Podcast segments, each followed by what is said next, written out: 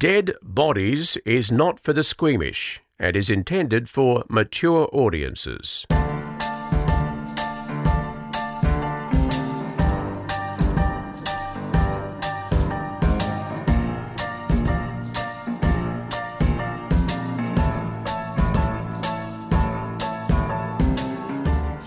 Sorry, have a summer fruit to please you. Red currants? Would you like to make your own red currant jelly? Oh, I remember Was the it- last time you said that behind a microphone.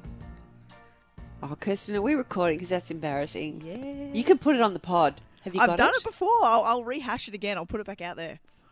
Did you say There's no need to do it again. It's already been C-U-N-T? done, Kirsten.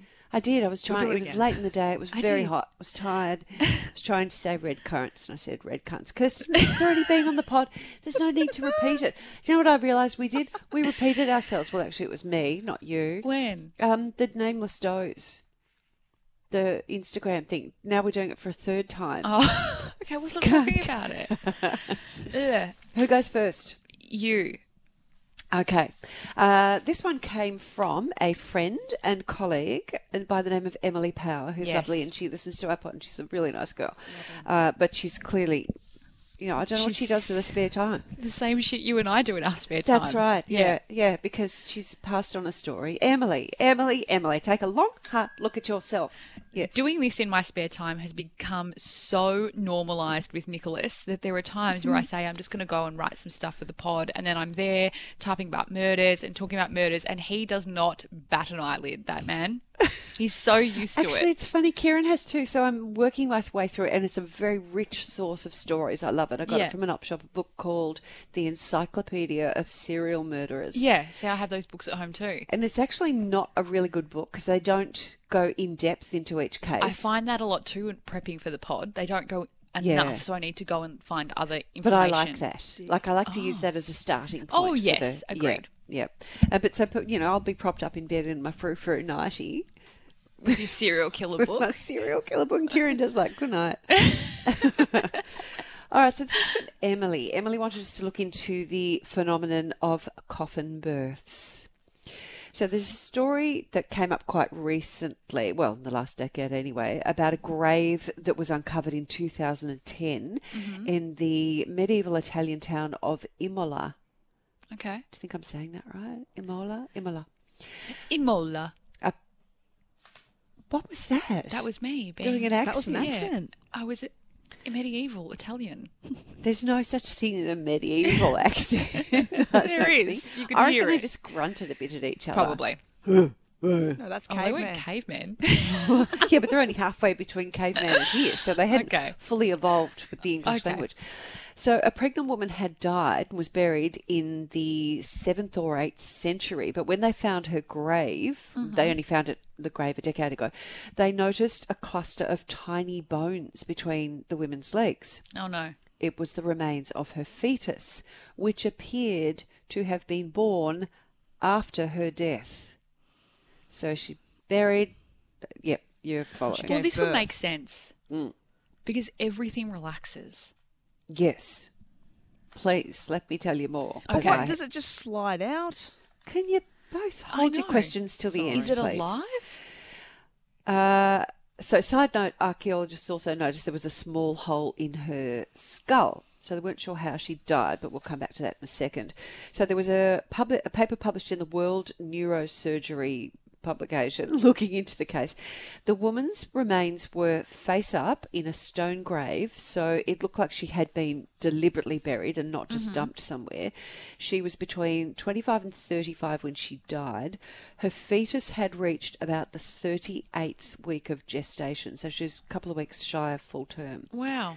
The baby's legs were still inside the mother, but the head and upper body appeared to have been born after she died. So the and you have to remember they're working with something from the seventh or eighth century. Right. It's really old.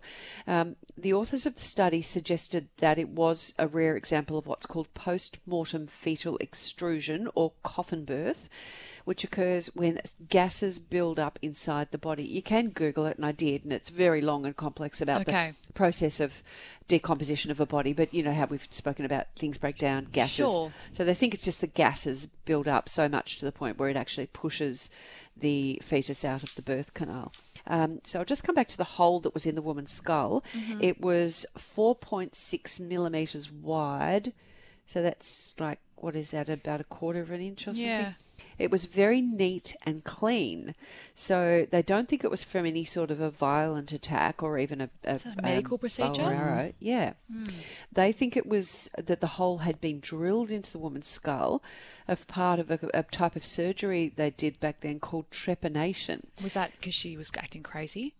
Well, it's hard to know. So it was thought that um, at the time that this trepanation treatment would relieve high fever, convulsions, intracranial pressure. So her skull apparently also had signs of a little incision, like there was a cut along it. So they had Okay. cut her her uh, scalp open in order to do it. So um, it does suggest that they were doing this trepanation. Mm, uh, and given that she was heavily pregnant, it's possible she had had some sort of um, complications. So preeclampsia or eclampsia, all of these things can raise your temperature, Okay. high blood pressure. Maybe her liver wasn't working correctly. She may have even, if you have eclampsia, that can cause seizures. And eclampsia is a problem with the um, uh, what's it called? The bit that the, the afterbirthy thing that plugs the baby into the, The uterus. placenta? Thank you. Yeah. Um, she may have even had seizures. So, n- if a person who wasn't pregnant had any of those things, they would do this um, treatment on her. What they call it, trepanation. So it's possibly that's why would, they were doing it. There was even some signs they could tell on the skull that her skull had started to heal. So it's possible that Right. the treatment had been done sometime before she actually died. So they weren't able to say exactly how she died. Um, some other examples. The earliest case, and I'm going to say that that one was much earlier than that, but this one was in 1551. There was a pregnant woman who was tried and hanged by the courts of the Spanish Inquisition four hours after her death and while her body was still hanging by the neck. Oh, no. To, yeah. Is this too gross, even for us? Nah, sometimes I think stories are too gross, but our podcast is called Dead Bodies, so hmm. Yeah, true. There's no there's a limit. reason you come here. Uh, yeah. So yeah, four You know hours. what you're getting. yeah. I don't know why she was still hanging by her neck after four hours, but anyway, two dead infants were seen to fall free of the body, which is unusual because that would not, I would think, the, the gases wouldn't have time to build up by Yeah. that stage, but that could be to do with the fact that she, She was was- still hanging Yeah. there. Um, yeah, they weren't sure whether her body had started to somehow, at a very fast rate of putrefaction or something else, some other factor was at work there. In Brussels in 1633, a woman died in convulsions, mm-hmm. and three days later, a fetus was spontaneously expelled. In Weissenfels in 1861, a post mortem fetal extrusion was observed 60 hours after the death of a pregnant woman. Wow. In 2005, the body of a 34 year old woman, eight months pregnant, was discovered in an apartment in Hamburg, in Germany. The body was bloated and discoloured, and when they first looked at her, they found that the head of the fetus had started to appear in the vaginal opening. So, at the autopsy, the medical, medical examiners found that both the head and shoulders of the fetus had emerged. So they concluded that that was this um, coffin death or fetal extrusion in progress. The woman had had two babies before, and things do kind of loosen up down there once you've had one baby. She died of a heroin overdose, but it was the first modern case That they'd where they were able to document a, a, case, a case of um, post-mortem fetal extrusion in protest. 2008, the body of a 38-year-old woman who was seven months pregnant was found in an open field four days after she disappeared from where she lived in Panama. A plastic bag had been left over her head. She'd been gagged, so that was obviously ruled a homicide. The body had suffered from the tropical heat and the high humidity, so it was uh, bloated, discoloured. At autopsy, the remains of the fetus were discovered in her undergarments. The fetus was in a, a similar state of decomposition to what she was. The umbilical cord was intact, uh, intact and still attached to the placenta inside the uterus. So this was the first forensic case in which it could be concluded that coffin birth had occurred based on the position of the bodies and the attachment of the cord. Uh, and then in 2019, now this one because I got those last couple of bits off Wikipedia. This one has the the square brackets citation needed. Right. And this one I'm looking at you, Chanel, because Okay. you all know this case. Well, we all know this case now. Um, so just bear in mind, citation needed. I've just drawn a circle around it Okay. for those who are watching us, and we're not being filmed, so I don't know why I bothered. sure. In 2019, the autopsy reports in the case of the Watts family homicides Yes. In two, uh, 2018 revealed that Shanann Watts, Yes. who had been 15 weeks pregnant at the time of her murder, had been found in a shallow grave and that the fetus had been expelled from her body along with the placenta and umbilical cord. So, given that Wikipedia has the citation needed there, I don't know that that's true Yeah. or that there's any other documentation anywhere. People, anyone can edit Wikipedia, so don't take that as gospel. But I guess it's possible. Yes. And for people Wow. who don't remember, Watts is the um, it was Chris Watts, wasn't it, off the top of my head, yeah. who murdered his uh, wife and his children. Two daughters and Yeah. unborn baby. Great documentary about it on Netflix. An American murderer next door. yes, God. I was Gesturing. thinking, like, you know, when you look Yep. at a coffin and it's like, you know, it gets real skinny towards the feet. Yes. Yeah. So I thinking, like, how does, you know, like your legs can't really open Yeah. up. Oh. so in That's what a good point. form, like, I don't, uh, yeah, it's just, it's so confusing. that's very good point. Because I'm picturing like people giving birth with their legs in stirrups, yeah, wide I open. wonder if that's why some of them aren't all the way out. they don't Like put just- you in stirrups yeah. usually anymore these days. Well, Just so you know, no, whenever good to know. the occasion ever arises, they do have them, and I think if it's someone's being difficult, then they'll put them in the stirrups. But mostly, it's just like, you know, pull, pull your knees Just- up. Yeah, you just do it Um, yourself. you're right. You do need you need a bit of room. Yeah. That's, very interesting. So it could be that if the if it's in the coffin, if the body's decomposing, the ligaments, the joints, the muscles, everything's so loose anyway. Yeah. So perhaps it just sort of it can just come out like you haven't got firm muscles holding them Yeah. in place. Full on. Mm. Ready for my part I'm two? ready. So I'm ready. looking Okay. Forward to it. I told you there would be a part two, and this is the part two. Are you doing a little recap because it's going to be a week since we've heard? Yes. Okay. Thank you, executive producer. No, I can remember off my head, top of my head. Wow. So last week we brought you uh, the story of the Bega schoolgirls, Mm-hmm. uh, Nicole and Lauren, who were murdered uh, by Beckett and Camilleri. They were trying to get to a party. They were picked up by the pair. A police officer had a hunch that it could be these two rascals. Um, and Right. jobbed them into detectives. Ended up Beckett confessed. Camilleri went to Rascals.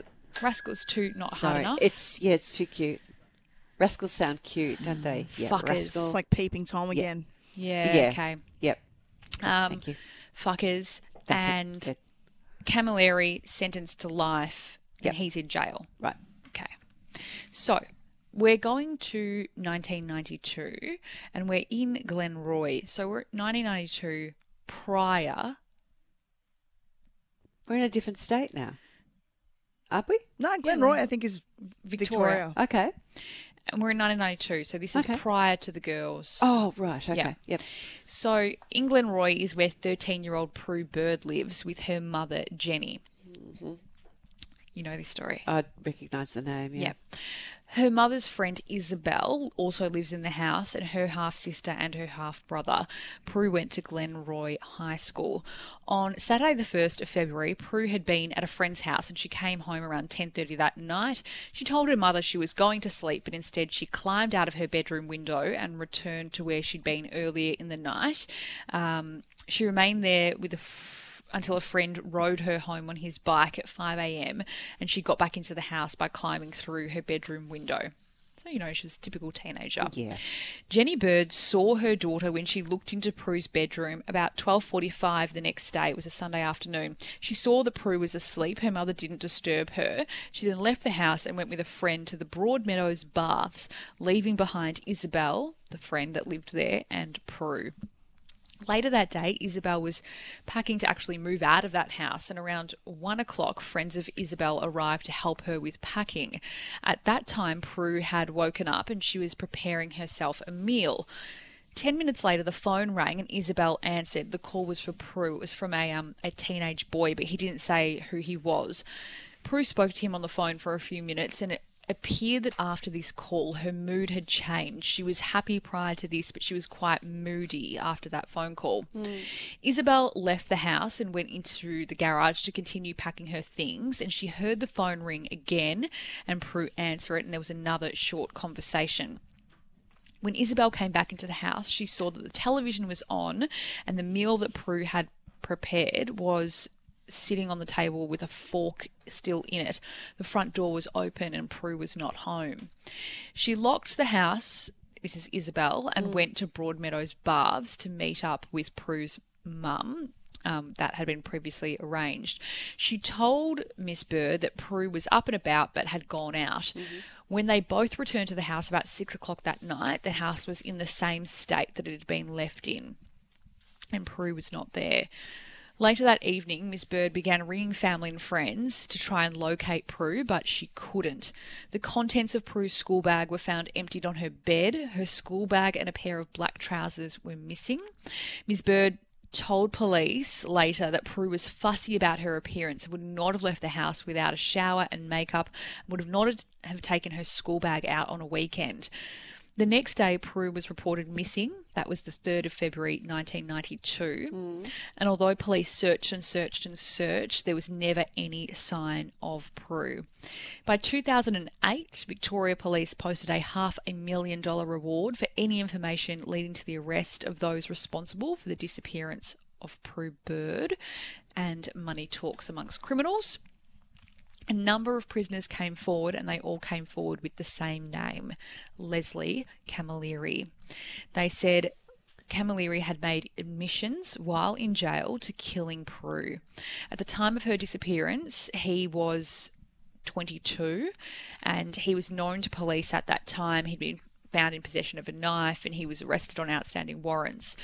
In February 2009, police intelligence intercepted a letter Camilleri had written to his sister Annette um, in jail, saying that he was thinking of putting his hand up for another three murders. Oh, really? He's already in jail for the murder of the, the two girls Yeah. thinking of putting his hand up for another three. On September 2009, Camilleri wrote to a man that we can only, I don't know, it could be a man or a woman, person called Witness A, telling him that it was only the little girl he had ever given a second thought about, and that he couldn't bring himself to say her name.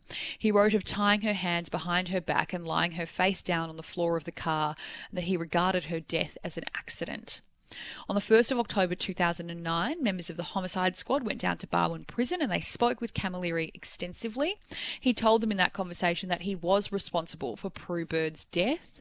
He was formally interviewed the, the next day because that was just more of a casual conversation. Mm. And he maintained that he was responsible for Prue Bird's death, but that it was an accident. He told police that he had tied Prue's hands behind her back and then her feet, connected them together with cables, and put her face down in the back seat. Where does the accident part happen when you're When you're tying, that? yeah, I'm not sure. How it was it an accident that you tied her up? Yeah, it was just all an accident. Put her on the back seat of a white unregistered Valiant. He said that Prue was in his car for two or three hours, and when he pulled over to the side of the road, she was dead. Three weeks later, on October 24, 2009, Camilleri was visited by his sister. He told her he was responsible for the death of a young girl and that she was buried near the body of a man who had assaulted him when he was a young boy. He said he'd found that man again years later by chance and abducted him with the intention of going to find the other male who he was also abused by. So Yeah. that's yeah. Camilleri told her that man he abducted died in his company and was buried near the young girl. Yeah. Despite his sister's urging, Camilleri would not reveal the location of where the girl's body was because to do so, he said he would reveal the location of the man's body, and by doing that, he would lose control over him. No. Yeah. No. No. The police interviewed Camilleri again on February 8, 2012. On this occasion, he uh, said that he'd come to Victoria looking for someone, and in doing that, he drove a white Ford Falcon XT around Heidelberg and took a girl from the side of the road as she was walking towards a school or a park. He couldn't explain why he thought that girl was connected to the man who had assaulted him. He said he parked his car on the side of the road, and as this girl walked up, he asked her, Where did your father go? She replied, She didn't know him. She walked off. He s- grabbed her around the throat and closed off her windpipe so that she could not breathe and could not fight. He then drove off and drove around talking to her, asking where her dad was. At one point, he pulled into a car park under a building and went to the back of the car. And they think that he may have got the cables out at that time. You realise that's just like maybe one or two case from where we are right now. Yeah, Yeah. so close. He said uh, he hogtied the girl, possibly when she was already dead, and dumped her body somewhere near some railway lines. That's what he's saying now, that he's dumped her near some railway lines. In February 2012, police mounted an extensive search of the area know- known as Fiddler's Green Creek, Flat Road Creek, eight kilometres south of New South Wales and the Victorian border. This was the area in which the Bega schoolgirls were murdered. Approximately 20 people assisted in the search, including cadaver, cadaver, cadaver, cadaver, cadaver dogs, but the search proved fruitless. Hmm. Over the years, Camilleri has nominated several possible grave sites. He told police at one point that he had left Prue in an old refrigerator near the Kananook railway station. Later, he suggested that he had left her in an old wardrobe at the Frankston tip. Why is he doing that? Every single thing that he said has been discounted by police. Camilleri has never named the man that abused him or the location of he- that man's body, and therefore Prue's body has never been found. Do you think that man actually ever existed, or do you think he's just made that up as a? I don't know. Might not. Camilleri was obviously already in jail for the Bega schoolgirl murders, and at the time of his sentence for Prue Bird, he was given 28 years. Now, I did find online a letter or an, a post that seems to be posted by Prue's mum. Mm. She says, Hi everyone, I'm Prue's mum, Jenny. She thanks the person who started this missing persons Facebook page. It gives me great pleasure to know that Prue is still in everyone's thoughts. Prue loved living in Glenroy and her family and her friends. She always felt safe walking the streets, but someone took that away from her. Shortly before Prue went missing, she received a phone call. We have never been able to find out who that was. Maybe over the years you have heard various things that you may find insignificant but could be vital in solving Prue's case. This must have been before Camilleri was charged. If you do not want to go to police, you can contact me through private message. All I would like is closure for Prue to be buried with dignity. I have never been able to move forward. Please, if you oh. can help, do so. Thank you, Jenny Bird. So it seems like she did write that before Camilleri was arrested, but there's obviously still a lot of unanswered questions. Yeah. So I thought it was important to read it just in case someone is listening. You just never know. something. And the more time passes, you know, allegiances change and Correct. people die that other people feel threatened by, so they then become happy to speak about things. Exactly right. Yeah, that's sad. Sad, sad, sad. Poor Isn't it? Yeah, I know her. Like that's her name is. I suppose that must be something for her mother too. Is that There's nowhere to go. I know her name though. Like she's not a forgotten person. Okay. So, I'm first. oh. Okay. no, I'm first. Well, you just finished your story. you don't want me to tell you what to do. No, I. You don't want you to tell Yeah, me what to do. then. Okay. Hi from See, very was anonymous. another example What? because because I declared that yes, you may go first. Again, I'm doing that thing. So I'm do you want me to go or not go? I'm just, not, I'm just going to zip. it. I'm going to sit here and be quiet. Okay. From very anonymous. Mm-hmm. I couldn't see. I couldn't. I couldn't. Not just for long, could I? anonymous. Very. very anonymous. Very anonymous. Okay. Hi, all. Many nice things to you. Anonymous deals with FOI requests for an Australian State Police Department. I want that job. You Yeah. should. He or she basically gets to know all the secret shit that police want to know. Yes. And of course, I'm working and I'm listening to you. Good. Yes. Good. We're in there in a way. Ah, okay, here we I are. like. After listening to your episode about photographing crime scenes, a few things I thought I'd mention.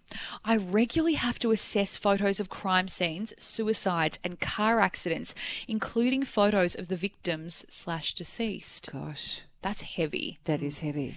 As Chanel mentioned, the MCIU VicPol members regularly have to look at these photos. They do. But they go on to say, but I'm not a police officer. I'm just a public servant and have no specialised training on how to deal with this. Hmm. But I've never been out on scenes dealing with this stuff on the reg. That's so true. Yeah. Anonymous has to look at all this stuff, isn't given any training. And this is the thing about I worry about People in the court. domino effect and everyone who has to see this material. I often think of these people. It's so many more people than anyone realizes. Okay, lucky for me, I have a pretty good ability to compartmentalize and have no issues looking at these kinds of things. I think it's probably similar to you, Chanel, in what you have s- had to see and deal with as a court reporter mm. and how you've explained that you have to separate in order to manage the intense stuff at work versus home life. You have to. Mm. We also have to read reports, and funnily enough, I have to be more conscious of what I read as opposed to what I see. I find it harder to read reports relating to rape or sexual assault than I do looking at photos of deceased suicides or car accidents. Go figure. I think that's so true. Because your imagination kicks in and probably makes it. Yeah, I think rape is so Worse. like people live with that. Mm. You know, people always the the again domino effect of rape Mm.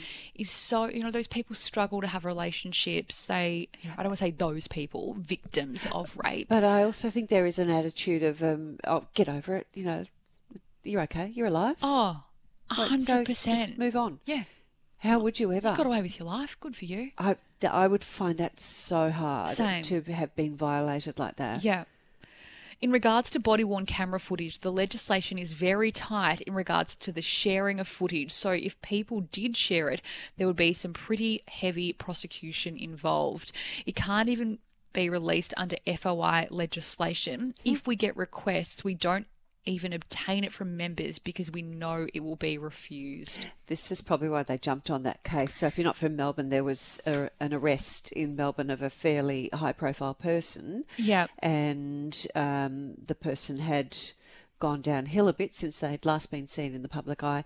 And there were photographs of them taken during the arrest process, oh, of course. which were that was, and someone is before the courts for that at the moment. Uh, yes, exactly. But so there was horrific. a big investigation into how any police officer allowed that to happen. Yeah. How those photos. Yes, and- and, oh. and they were released with exactly as it appears. You know, Yes. oh look who's in been Yeah. brought into Correct. the police station. Uh, Anonymous says also, I'm with Chanel. Thank you. I never heard of any police ambos or fireys taking or sharing footage of photos from a scene. I'd like to hope that I'm not being naive, but I think that most of these professionals attending Yeah. scenes are too busy doing their job to be taking photos or videos or sharing around for funsies. Yeah. She wrote funsies. I keep saying she, but it could be he. Could be. Um, thank you for your podcast. Stay safe and mask up. Exactly. Exactly. Probably came in a few weeks ago before we had to, but I'm still wearing the mask look, though. do it. I'm still with wearing you. it in the supermarket. I think I'm you have to still carry wearing one it. with you, Yeah, you? I always have one in my bag now, and I have them in the door of my car. Um, you have to never wear it in the supermarket. We don't. I, I think you have to. I think if you can't In the distance- supermarket, you have You to. have to. Yeah, Yeah. so I have mine on. Yeah. But the other day, the, a lady, um, she was lined up waiting to put her groceries through, and I sort of had to come past her with my Hmm. trolley. She grabbed me by the arm and sort of pulled me in very close, as in like, "I'm going to tell you a secret." Oh. so she was right up in my face, Oh, good. and she said. Oh, and I thought it was actually going to be someone saying, "Oh, I listened to your radio show," Yeah, yeah. but no, no such luck. No one knows who the fuck I am. She, what she actually said was, um, she said, "Oh my god, I've just realised I've forgotten to wear my mask." Yeah, so get And, away uh, from me. Yeah, Like, correct. well, don't pull That's me the thing. Like, why are you hugging me and Why speaking you- right up in my face? Then can you socially distance? and so you- then, what did you say? well, I said, don't worry. I said we've all made that same mistake, and I did it once at the little cafe up the street. I actually was at the counter waiting for my cakes, and Yeah. then said to the lady, oh, "I haven't got a mask on." She said, "No, no, it's okay." And I ran back. I said, "No, no, no, no." I Ran back out to the car and put it on. and Came back in. Yeah, I've But, had um, someone ask me for a mask in the street. Oh, okay. Said I forgot my mask. Do you have one? Yeah, they're not dirt cheap. But the one packet I've been buying, they're couple of bucks. Well, I think that they were pretty genuine. I had one in my bag, so I just gave it to them. Okay, if you've got a supply yeah, of them. I have a supply. are you, was- Bunnings or something? Chemist warehouse in Chanel's backpack. Uh, Deborah sent us a recipe, a recipe for murder cookies. Apparently, someone was, was having strange things happen in their home in Maine, in the US. Okay. And things going missing from their fridge. There were things going off the shelf. So they looked into the history of the house and they found that the woman who had lived in the house in the 1930s had been murdered. Oh, Now, the husband had then moved to another state with the kids two days after the murder. He was a suspect, but he never went to court. But the next door neighbour was a baker, and one of their best sellers, this baker that lived next door to the murder house, was these things called Scotch cookies. So someone put that recipe on Reddit, and then another person commented, mmm, murder cookies. So this recipe has become known as the murder cookie recipe okay. and it's got butter and molasses, eggs, flour, and spices and stuff, which sounds a bit like gingerbread, which you've been eating today. Yes. Um, we have actually put that recipe up on our Facebook page. Go find it, Dead Bodies. Uh, if you do make them, let us know how they turn out. And I also just want to give a mention to. Um, so it's another podcast, and I have to be honest, I haven't had a chance to listen to it yet, but they're very Oh. sweet. So they're Ki- they're Kimberly. They love listening to our pod, and they asked us would we give them a little leg up to start things off. So it's Kimberly and Stephanie. No. What? I know you don't, don't approve of this. No. Why not? No, I'm being an asshole. You're being an asshole. Okay. Uh, Stephanie, you didn't put your name on. I had to look, actually look it up on Apple on iTunes to find you there, but it's called Solved, Unsolved, or Spooky. If they get bigger than us, this is going to be an Yeah, issue. I'll well, be- if I'll they do get bigger mad. than us, yeah, see, Hang on a Evan Kirst is going to be mad about it. if they Let get bigger see. than us, Let me see this. If they get, Oh, it's a bit us, cute. I'm sure they'll They're give a us bit a leg up in in return. What's wrong with doing that? It doesn't take anyone away from us. They can go and listen to that as well. Everyone's looking for stuff to listen to. They're probably a more professional setup than you and I. Maybe they are. They don't have our top bants though, do they? So good luck, Well, girls. we don't know. We haven't listened to and them. Stephanie, solved, unsolved, or spooky. The- Where's the harm in giving them? a No, I know. It should be nice. They were very excited. Is this episode in the new year look or the not, love Kirst? They give us. You're both incredible inspirations, and we love you. Look at that. Is I'm, it, I'm trying to work out if it's flattery. 2020 or 2021. I think it'll be 2021 for this one. Okay, well, it's a new it year, year. We turn a new leaf. So right, okay. And what happens in the new leaf? We don't. we give... are happy to support other people. But Oh, really, right, okay. I'm a mad feminist. We've been through this, so we should What does that support mean? other women. We I'm just, Oh, I'm we just did. Yeah, yeah. I'm Yeah. hell bent on it. But I'll do it for blokes too. Okay, well, speaking of, here's one from Gary. Okay. He says, Hi, I've recently discovered your podcast. Where have you been, Gary? Gary. Come on, we're Gary. over 100 But episodes. Gary's on board now, so don't he beat is. him up. He said, Having gotten through five or six episodes, I thought I'd connect with you and tell you about the bodies I've seen, which is what we love. Yes. More than one body. Yeah, he said bodies. When I was 18, I had a job in the office of a local ambulance service, analysing information from the operational crews. A few years later, I began working in a revised department and would observe with crews to ensure that when I what I recorded in the office matched the work the crews would perform. Yep. The first dead body I saw was an elderly elderly like what the fuck, Chanel? I can't talk. I'm sorry, Gary. I've butchered your feedback. Let's start that par again. This would never happen on Stephanie and Kim's podcast. Let me just. It wouldn't. I actually No, didn't know. wouldn't. Oh, okay. It wouldn't. I actually didn't know what to say then because I thought, do I pile in on Chanel? She's gone in hard on herself. Do I I'm jump beating in? myself up. Pile on. There go. Yeah. Here we go. the first dead body I saw was an elderly lady. She'd been put to bed watching TV whilst her husband had gone to the club for a few drinks. Must be like an old person's club, right? Yeah, maybe. He's not. He's not that kind of. um, he. Oh yes. Next sentence. He was also elderly and was in the carer role. This was his usual routine. We arrived just after midnight. She was lying nude by the side of the bed on her side, squeezed between the bed and the bedside table, which had the TV on. It seemed that she'd been deceased for a while, too long for the paramedics to intervene. At the time, ambulance staff could only pronounce a person dead if the body had obvious signs of death. Oh, like decapitation. It's Well, quite, that's quite obvious, an isn't it? obvious sign of death That makes sense. or rigor mortis. We had to call and wait for a doctor to arrive. It was determined that she passed on through natural causes and was likely reaching to change channels on the TV at the time she Oh, suffered some she kind of attack and she fell out Why of was bed. she naked? I don't sleep naked. watching porn? I'm too afraid that What? something will happen in the middle of the night. Not just that, what about a fire? Yeah, uh, Kieran has jumped up before, like to get burglars with his peen hanging out. and I've said to him, telling us not very threatening. It's not it's, not- not, threatening No. and it's not your most confident. Yep. I don't think. Anyway, I can recall working on resuscitation, reaching for equipment and pumping an oxygen mask. I vividly remember the blood pumping from the victim's oh, forehead. Oh, God. I've missed a bit. See how I'm fucking everything up? this is the second time. The second time I saw a dead body. It'll be we 2021 called- soon, don't worry. It's, It's, okay. it's 2021 in this episode.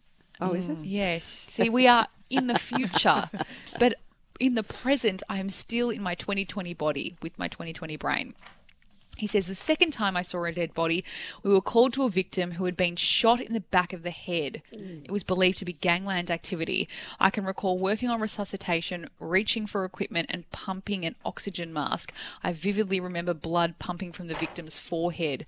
This was believed to have been the exit point of the bullet. The third body I've seen was the most difficult. It was also during my ambulance service work. I had reached a point where I was confident that the forms paramedics completed matched my analysis well. Mm-hmm. Broadly speaking, the only type of calls I was unclear with were cardiac arrest calls. We got a call to a halfway house for drug addicts from a teenager aged about 15. On arrival, we found him standing against the wall. The patient was his father, who was lying in the middle of the bed surrounded by drug paraphernalia. As the paramedics got to work, I ran to and from the ambulance gathering equipment. We spent ages carefully removing the patient down four stories of stairs, frequently stopping to provide assistance. I travelled in the front of the ambulance, not realising that he had arrested in the back. Once in hospital, uh, medical staff took over, and at one point, the head doctor asked a student nurse to carry to carry out CPR. She complained she thought that she'd broken a rib or two. The doctor replied, Right now, that's the last thing on his mind. Yeah, true. Ultimately, he passed away. I was shattered as when I opened the door of the emergency room to push the stretcher back to the mm. ambulance, his son was standing outside the door. I felt so deflated. Mm. That all happened about 20 years ago. I've only seen one other dead body, my grandmother, since then.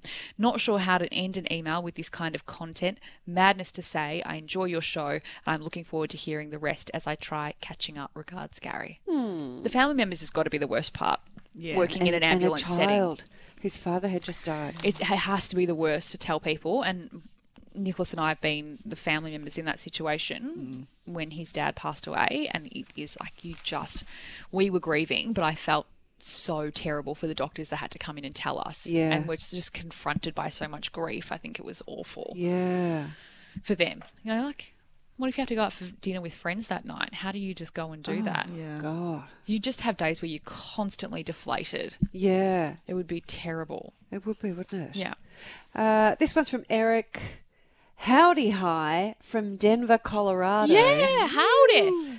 Nice things and even more nice things. I love you in the pod to pieces, and I love the pieces too. Eric, that's smooth. Yeah, it is smooth. Talking to Oh, here's here. Oh, Kirsten. Yep. More Kirsten, please. I love her voice, Oh, as well as Lord. both of yours.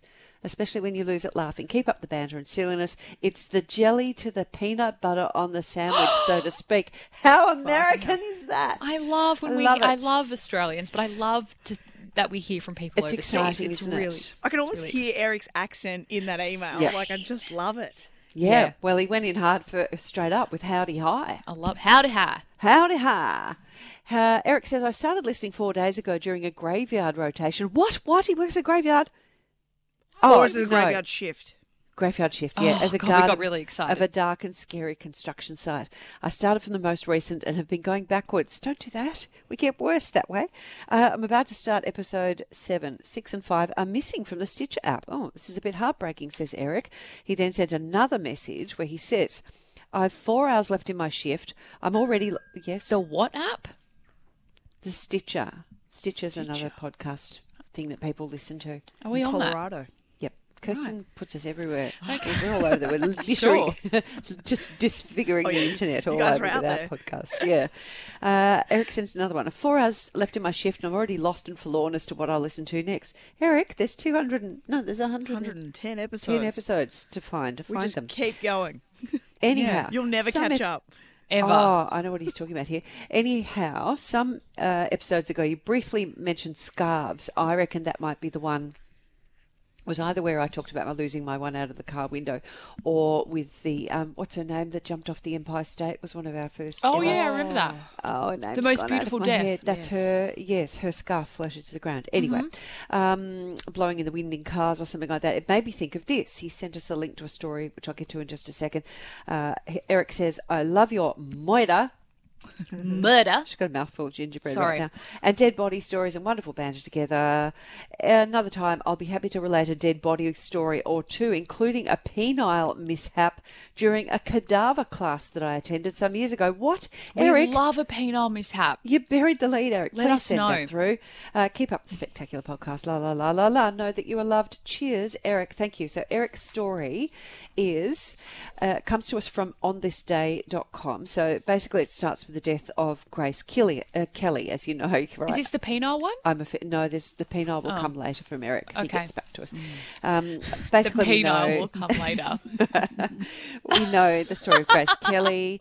She was in a car with her daughter Stephanie in 1982. She had a stroke at the wheel. She lost control on a steep, winding road. The vehicle plunged and she died. Stephanie was badly injured. But this, and I didn't know this, there was another actress who died not far from where that happened at Roc Agel in Mont Agel, which is a mountain on the border between France and Monaco, which is near where Princess Grace died. Mm-hmm. Isadora Duncan was born in San Francisco in 1877. She was known as the mother of modern dance. She performed barefoot. She wore loose fitting tunics. Her dances were free flowing. Sounds like a bit of a hippie. Yep. She was particularly popular with people in Europe and she lived a lot of her life on the French Riviera. On September the 14th, 1927, exactly 55 years before the death of Princess Grace, and just a few miles from where that accident happened, Isadora met a young man sitting in an open air Bugatti sports car. Oh my God, how much would I love to see that car? Uh, Isadora asked him to take her for a spin. And this is how the New York Times reported what happened next. Affecting as was her habit, an unusual costume, Miss Duncan was wearing an immense iridescent silk scarf wrapped about her neck and streaming in long folds, part of which was swathed about her body, with part trailing behind. I just want to stop there and say I have an image in my mind of the Priscilla Queen of the Desert. Oh with- yes, because the on top of the trailing bus. behind. Yes. Yes. Uh, neither she nor the driver noticed that one of the loose ends fell over the side of the car and was caught in the rear wheel. Oh no. The automobile was going at full speed when the scarf of strong silk suddenly began winding around the wheel and with terrific force dragged Miss Duncan, around whom it was severely wrapped, bodily over the side of the car, precipitating her with violence against the cobblestone street. Isadora, Isadora's neck was broken and she died instantly. She was 50. I had never heard of her. Neither.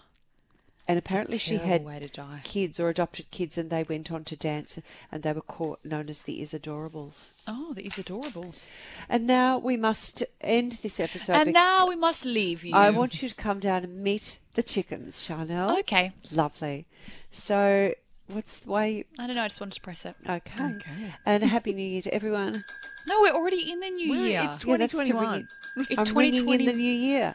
No, but it's like it's probably the second week of 2021 by this point. May it be brighter and full of joy. And if you do happen to come across a dead body, we hope you don't. But if you mm. do, please let us know about it on our email, which Tony will tell you now.